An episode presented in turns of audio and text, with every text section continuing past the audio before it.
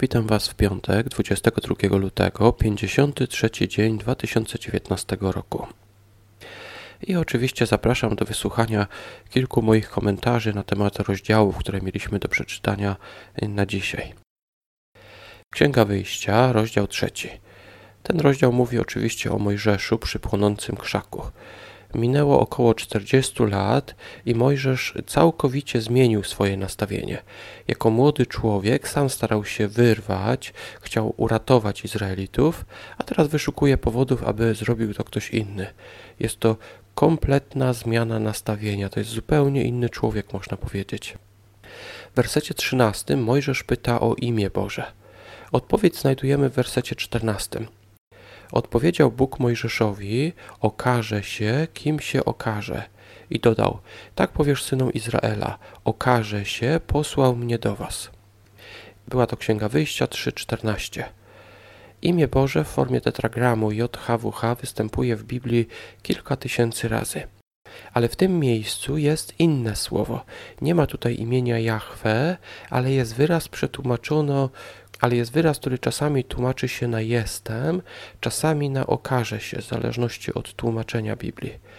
Wydaje się, że Bóg chciał tutaj wyjaśnić znaczenie swojego imienia Jahwe. Inaczej mówiąc, Mojżesz znał to imię i jego pytanie o to imię Bóg odebrał nie jako pytanie, jak ty masz na imię, tylko co twoje imię znaczy. Tak więc co ten werset nam mówi o imieniu Bożym? Imię Jahwe pochodzi od czasownika hawach, który znaczy stawać się, a tutaj występuje inny czasownik, który ma bardzo podobne znaczenie. Można go przetłumaczyć jako być albo okazać się. Tak więc Bóg, którego imię Jahwe znaczy coś w rodzaju stawający się, tutaj określa się jako okazujący się. Jak więc rozumieć znaczenie tego imienia? Ja to widzę w ten sposób. W tamtym momencie nie znał Boga, Bóg dopiero miał mu pokazać, kim jest, na przykład przez dziesięć plag, przez to, co się wydarzyło nad Morzem Czerwonym i tak dalej. Tak więc Bóg miał się okazać Bogiem. E, tłumacze różnie interpretują to imię, ale dla mnie zawiera ono obietnicę tego, co Bóg zrobi w przyszłości, e, kim się okaże dla nas w przyszłości. I tak właśnie też myślę, że Mojżesz to zrozumiał. Druga kronik, rozdział 24.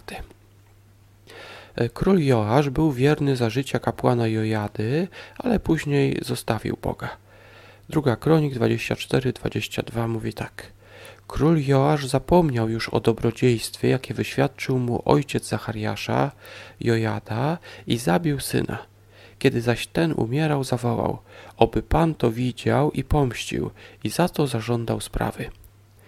Joasz stał się niewierny wobec Boga, ale nie odczuwał nawet wdzięczności za to, że uratowano mu życie, że kapłan Jojada uratował mu życie i kazał zabić jego syna. Tak więc mowa tutaj nie tylko o niewierności wobec Boga, ale też o takim braku prostej wdzięczności wobec ludzi, którzy coś dla niego zrobili. Zachariasza, rozdział czwarty. Jest tutaj proroctwo o dwóch pomazańcach i dwóch drzewach oliwnych. E, pomazaniec to jest ktoś wyznaczony do czegoś, na przykład ktoś pomazany na króla jest wyznaczony do tego, żeby być królem. Tutaj jest mowa o dwóch pomazańcach. Prawdopodobnie chodzi o namiestnika Zerubabela i arcykapłana Jozułego, o których dużo mówi księga Zachariasza. Mieli oni odbudować świątynię, ale kto miał im pomóc w tym ogromnym dziele? Zachariasza 4:6 mówi tak. W odpowiedzi przemówił do mnie: Oto słowo pańskie do Zorobabela.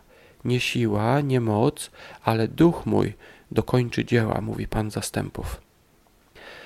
To taki pokrzepiający werset, kiedy czasami jakieś dzieło wydaje się przekraczać e, nasze możliwości, to możemy sobie przeczytać ten werset, że nie siła, nie moc, ale duch mój tak więc Bóg może nas wesprzeć, oczywiście w dziele Bożym, a nie może w jakichś rzeczach, które Bogu by się nie podobały. Y, o tych dwóch pomazańcach i dwóch drzewach oliwnych mówi też Księga Apokalipsy, 11 rozdział, 3 i 4 werset. I może przy omawianiu Księgi Apokalipsy wrócimy do tego. Psalm 53. Ten psalm jest podobny do psalmu 14. Tam też mowa była o głupim, który mówi, że nie ma Boga. Czy jednak my mamy po prostu uwierzyć bez sprawdzania, że Bóg istnieje, żeby nie zostać nazwanymi głupimi? Zobaczmy, co mówi werset trzeci. W niektórych przekładach będzie to werset drugi. Bóg spogląda z nieba na synów ludzkich, badając, czy jest wśród nich rozumny, który by szukał Boga. Tak więc rozumnym nazwano tutaj kogoś, kto szuka Boga, a nie tego, kto uwierzył bez sprawdzania. Czyli ten głupi z poprzedniego wersetu jest głupi, bo nie szuka. On po prostu przyjął, że jakaś informacja, na którą sam wpadł, albo może ktoś mu powiedział, że nie ma Boga, i po prostu przyjął to i nie stara się sprawdzić.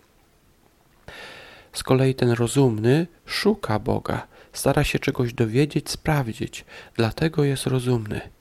I myślę, że my możemy zastosować tą zasadę y, przede wszystkim oczywiście do wiary w Boga, czyli jesteśmy głupimi wtedy, kiedy przyjmujemy po prostu, że ktoś mówi, że nie ma Boga, i jesteśmy rozumnymi, kiedy szukamy go, staramy się sprawdzić to. Ta zasada odnosi się także do innych rzeczy. Jeżeli ktoś nam coś mówi i my przyjmujemy to bez sprawdzenia, to można nas nazwać głupimi. Jeżeli jednak staramy się sprawdzić, czy to jest prawdziwa informacja, można, myślę, nazwać was nas rozumnymi. Tak więc głupi czy rozumny, według tego psalmu, nie określa tego, y, jaką wiedzę mamy w tym momencie, ale tego, co robimy w tym momencie. Głupi nic nie robi, rozumny szuka. Księga Przysłów, szósty rozdział od 15 do 17. Czytamy tutaj o karze na niegodziwego, o którym mówiliśmy wczoraj, oraz początek listy siedmiu rzeczy, których Bóg nienawidzi. Przysłów 6:15 mówi tak: Dlatego nagle zagłada nań przyjdzie, w mgnieniu oka zniszczony i nieodwracalnie. Tak więc kara na niegodziwego przyjdzie nagle. Y, to jest ktoś, dla kogo może już nie ma ratunku, ktoś, kto zapnął w niegodziwość tak głęboko, że po prostu nie ma już możliwości, żeby odstąpił od tego, i na niego właśnie kara przyjdzie nagle. I to samo można też odnieść do szatana, czyli do kogoś, dla kogo nie, nie można mówić, że byłaby możliwa skrucha czy odmiana. E, dziękuję Wam bardzo za wysłuchanie. Zapraszam do kolejnego odcinka jutro. E, do usłyszenia.